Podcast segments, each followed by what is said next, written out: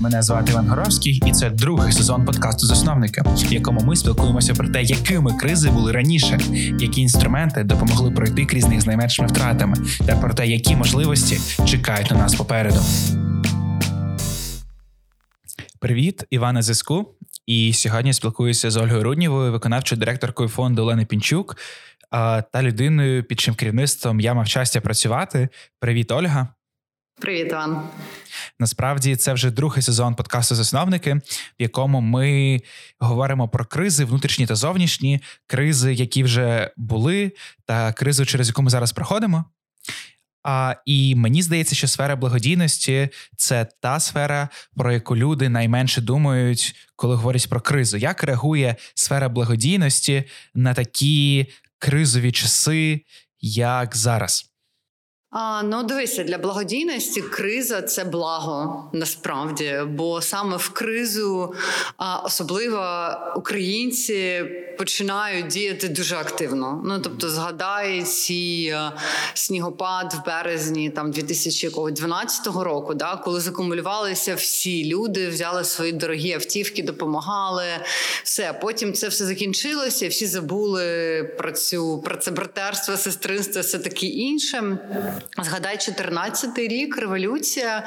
Ну ну глобальна це є криза в суспільстві. Да? Будь-яка революція. Ми знімаємо одну владу, ставимо нову владу. Люди мега закамулювалися, зібралися, і мені здається, що це був неймовірний досвід саме благодійництва, коли люди, які навіть не були на майдані, вони допомагали тим, хто є на майдані. А в часи якихось криз е, так само довів ковід і епідемія, в яку ми зайшли всі бізнеси, всі крупні українські олігархи і звичайні люди щось робили. Навіть якщо в людей не було грошей, вони допомагали, підвозили автівкою лікарів. Ці прекрасний додаток, який був підвести лікаря, працював дуже активно. А якщо в тебе не було ні грошей, ні автівки, ти міг поїхати і здати кров да на допомогу. Бо ситуація з донаціями крові вона була така досить критична через те, що люди сиділи вдома вдома, ніхто не здавав кров. Тобто мені здається, що саме в часи кризи люди дуже гостро відгукаються на заклики до благодійних проєктів. Саме тому для благодійного сектору будь-яка криза це велика можливість знов закумулювати всі ресурси, знов сказати людям: дивіться, це мега важливо, і у вас зараз є можливість долучитися до чогось класного. Так що ми в благодійності розглядаємо кризи як плюс, але проблема в тому, що після того всі повертаються до нормального життя. Чомусь в нас це не лишається, хоча б ну на меншому рівні. Просто ну просто це не є нашою там звичкою якоюсь. Да? Все повертається до звичайного життя. Так що я думаю, що для благодійності це був був непоганий період. Угу. А якщо говорити про ментальність, та що після кризи всі повертаються до звичного життя і такий спад, то який рівень загалом культури благодійності в Україні зараз, наскільки люди усвідомлені, там донатять 100-200 гривень щомісячно там в таблеточки ті самі або здають кров. А, Ну а, я як як, як така людина, яка вже багато років благодійності, там 17 років, да я я порівнюю, да, якщо там 17 років благодійність була взагалі якась неукраїнська штука. А взагалі ти казав людям, що ти працюєш в благодійному фонді, всі на тебе дивилися, ніби ти щось там крадеш да, під прикриттям благодійного фонду, і ну потрібно було доводити, що ти дійсно хочеш щось добре зробити, і не сплачуєш податки. А, Так, але люди не знають, що саме в благодійності ми платимо велику купу податків. Навіть коли ми надаємо допомогу фізичній особі, ми сплачуємо за це податки. Тобто, ми нібито робимо ту справу, яку має робити держава, оплачуємо лікування або діагностику, і ми платимо ще це за це податки. Тобто, таке подвійне податкування було дуже а, несмішно, не знаю, як сказати, кумідно, да, коли ми купували військовим, а, ну передавали допомогу допомогу, там рюкзаки медичні для лікарів і платили військовий податок. Ну тобто, ми з одного боку допомагаємо військовим, з іншого боку, на цю допомогу ми ще платимо військовий податок. Культура да вона дійсно змінилася завдяки цим низці криз, завдяки тому, що з'явилася велика купа фондів. Люди стали подорожувати. Люди бачать, як це відбувається в інших країнах. Ми змінилися, і ситуація, яка була там 10 років, і сьогодні це просто ну це просто велика різниця. Мені здається, що благодійство зараз проквітає. Да? Люди вже розуміють, що не треба там, я не знаю, давати може якусь мілостиню. Це не дуже там корисна історія. Не треба перераховувати гроші на картки. Звісно, і то і то існує. Це нормально, але люди розуміють, які зміни можуть зробити люди, які працюють в благодійництві. Люди вже розуміють, що коли ти працюєш в благодійному секторі, ти можеш отримувати зарплату, тобто ти не харчуєшся сонцем і і повітрям. Тобто, ти дійсно ну тобто, це покликання, але покликання, якщо ти хочеш мати експертів, то вони мають е, мати зарплату. Да? Тобто, ми дійсно дуже змінилися. Звичайні люди долучилися до благодійності, і це дуже круто. І навіть не лише молоді люди, і люди середнього віку, і люди похилого віку навіть дають гроші якісь з своєї пенсії. Волонтерський рух почав розвиватися, що теж дуже дуже круто, бо є приклади і є ці ну є що робити, да, як волонтерам. Але звісно, коли ми порівнюємо порівнюємо зі штатами або з Європою, ми розуміємо, що ми ще дуже далекі від ідеальної картинки, бо велика купа людей жодного разу не робила жодного благодійного внеску. Все ж таки рівень недовіри до українських благодійних фондів він ще високий. Тобто нам ще є над чим працювати, але ситуація набагато краще ніж там це було я не знаю 10 років, 15 років тому. Тобто рухаємося, рухаємося в правильному напрямку, але не так швидко, як нам би того хотілося. Але треба ще пам'ятати, що економічна ситуація в нас не дуже сприяє, скажімо, тому, щоб люди віддавали значну частину своїх прибутків. Да? Тобто, ще про це треба пам'ятати. Угу. Якщо говорити про а, такий найбільш молодий проект фонду, про діалог хаб, до якого я мав щастя долучитись, а як змінилася його діяльність, оскільки це був освітній простір, і це є освітній простір, але простір, якому проводилися на регулярній основі заходи. Як ви змінили діяльність діалог хабу з е, настанням карантину пандемії? Ну, дивись, ми коли створювали діалог хаб, це була ж така мрія 13-річної давнини. Ми про нього мріяли. Ми хотіли мати простір, куди може прийти будь-який підліток і отримати будь-яку відповідь на будь-яке запитання про секс, про дорослішання, психологічні якісь питання прояснити про наркотики, здати тест на ВІЛ, отримати безкоштовну допомогу психологів. І ми такий простір створили. Майже рік працювали над тим, щоб сюди завести людей людей, щоб люди дізналися, що тут можна тестуватися на ВІЛ, що тут є психологи.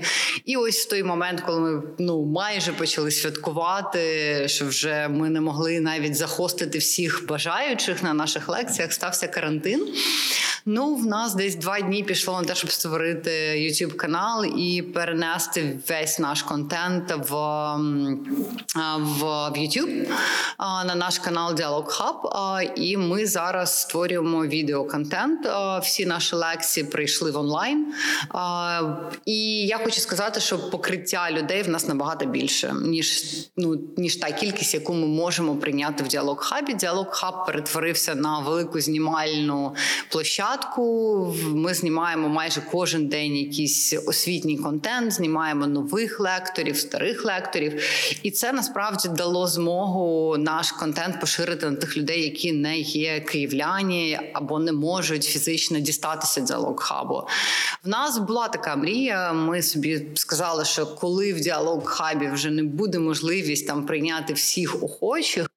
І коли якість нашого контента буде достатньо висока, ми перейдемо в онлайн історію. Тобто буде існувати офлайн точка десь на мапі Києву на Володимирській 43, і весь да, да, і весь контент буде онлайн. Але ситуація з коронавірусом нас трошки пришвидшила, і ми дуже вдячні за це. Бо спочатку був контент не мега якісний, ми його трошки удосконалювали. і Зараз ми більш-менш задоволені якостю контенту, який виходить. і ми бачимо, що покриття зростає, в нас більше людей, і тобто для нас знов таки я не можу поскаржитися на карантин, бо ми змогли зробити ті речі, які ми відкладали на потім. А вони стали відбуватися саме зараз. Та я залишу посилання на канал Діалохабу в Ютубі в описі цього випуску. Якщо перейти до таких більш прагматичних речей, про які насправді говорять небагато, керування благодійним фондом, власне, успішність якого вимірюється не в прибутку, як у бізнесу, а вимірюється в певному impact і. Як з вашого досвіду визначати власне цей impact? На що ви спираєтеся, на які головні фактори, коли кажете, окей, цей проект ми втілили, він був успішним, а цей ну не дуже. А, Ну багато насправді факторів. Це полягає там ну базово, да, якщо ми так зробимо таку загальну картинку, крупну, а потім будемо трошки звужувати. Да, Є мета, місія фонду. Да. Для початку ми сказали собі, що це було подолання епідемії ВІЛ-СНІДу і там покращення ставлення до ВІЛ-позитивних людей. І там ми міряли кожен наш крок. Да. В нас було там. Ми зробили базові дослідження. Ми розуміли, скільки людей в Україні знають про те, як передається ВІЛ-СНІД, скільки людей позитивно там ставляться або негативно ставляться для до ВІЛ-інфікованих людей. Ми зробили базові заміри. У нас була широка масштабна кампанія в медіа. Ми робили великі концерти на майданах, і ми моніторили ці показники використання презервативу, знання про шляхи передачі, ставлення до ВІЛ-позитивних людей. І ситуація, і звісно, темпи поширення ВІЛ-інфекції. І звісно, ми бачили кожен рік наш прогрес. Да? І це був були наші результати. Це загально. Да? Так само з нашим гендерним проектом, який ми реалізуємо разом з фундацією Кока-Кола. В нас були якісь ну, якісь базові там завдання. Да? Ми хочемо займатися популяризацією ідеї менторства. Ми хочемо а, сражатися зі стереотипами по відношенню до жінок. Ми хочемо більше жінок в бізнесі на керівних посадах і в політиці. Да?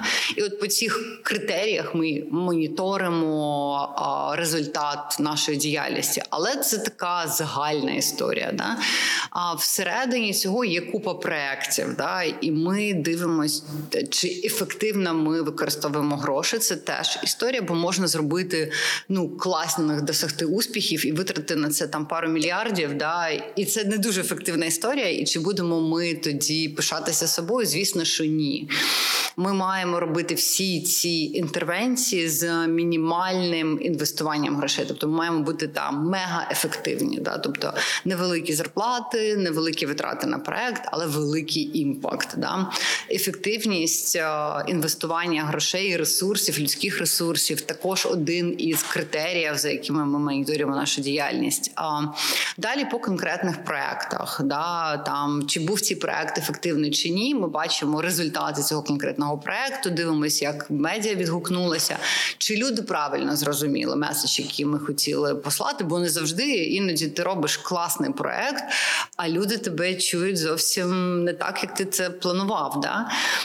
Теж і окремо є такий теж ну measurement, да? це конкретна людина і конкретне життя. Чи вдалося врятувати людину, чи вдалося а, там, я не знаю, повернути людині якість життя, да? тривалість життя. Ну, тобто такі різні речі. Тобто від місії фонду такої дуже великої загальної до життя конкретної людини. І ми це все міряємо. Да? І у нас є якісь клієнти, які яких ми там спостерігаємо роками, або які прийшли, звернулися до нас. Так само наші психологи вони вимірюють ефективність, ефективність кожної кожної інтервенції. Да? Так само вимірюємо ефективність роботи нашого кабінету тестування. Да? Скільки віл-позитивних результатів, скільки негативних, скільки людей приходять, як вони дізнаються.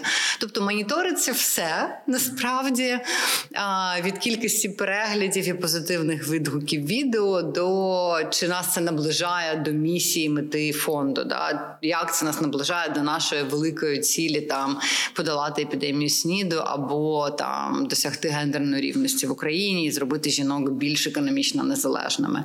Тобто велика кількість критеріїв, за якими ми насправді е, вимірюємо свою ефективність, і е, які нам сигналізують, чи ми рухаємося в правильному напряму, чи ми десь йдемо не туди. Ви згадали ем, такий показник, як конкретна особистість, конкретна конкретне врятоване життя. Можете поділитися найемоційнішою історією з вашого досвіду про власне одне врятоване життя або одну людину, якій ви допомогли? Ну слухай, я постійно розповідаю про Кирила, і мені здається, що це вже така просто історія з бородою. Навіть вже не хочу її повторювати. Ну насправді а, важко вирізнити навіть негативний результат. А, це теж результат.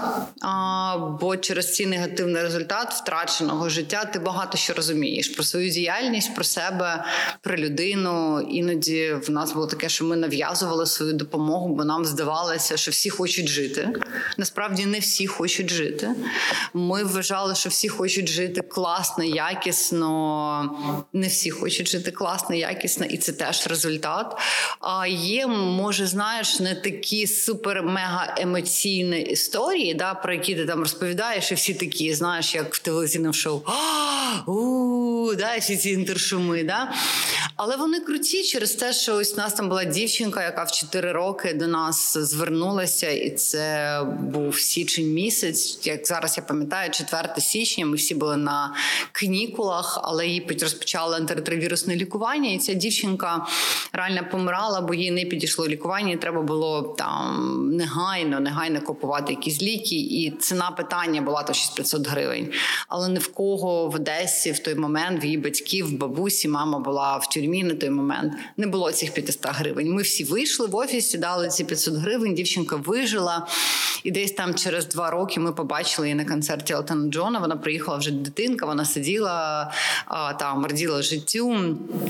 Потім вийшла і мама її з тюрми. Ми дізналися більш таку вже розгорнуту історію. Мама почала займатися цією дівчинкою, і ось в день її 16-річчя вона взяла участь в програмі Супермодель по-українськи, і вона зробила камінг-аут на всю країну. Вона чесно сказала, що вона віл позитивна, і потім вона вирішила, що вона хоче там вчитися, хоче бути манікюрницею. Ми купили їй ці набіри. Вона зараз там навіть мені здається заміж вийшла, заміжня там працює.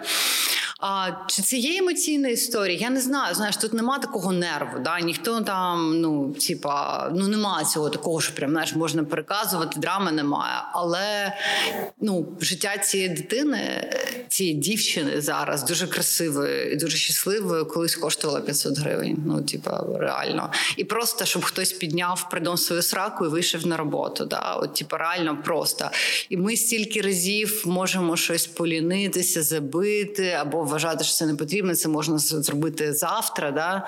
Але ось в благодійності ціна цього завтра може бути просто ще одне життя. Да? Це не найемоційніша історія, да? це не найяскравіша історія, але це історія одного життя. І коли ти довго працюєш в благодійності, ти можеш прослідкувати. Да? Тобто це не той результат, який ти отримав за три дні. Да? Звісно, ми святкували, коли вона там одужала і змогла приймати терапію, коли було 4 рочки. Звісно, були раді бачити, коли було 6 років. І звісно, до мурах, коли ми побачили її 16 років, і ти розумієш, що це саме та дитина, да, яку ти колись там за 500 гривень врятував. Да? Але мені здається, що ну, красота, робота в благодійності, вона саме в цьому. І може не най, не найяскравіша історія, але глибока і класна. і Вона дуже класно описує роботу благодійності, особливо коли приходять люди, очікують швидких результатів. Це не та сфера, де ти зможеш сьогодні посадити дерево за семечко, завтра з нього буде дерево. Ні, треба дочекатися ці 15 років, щоб то дерево виросло.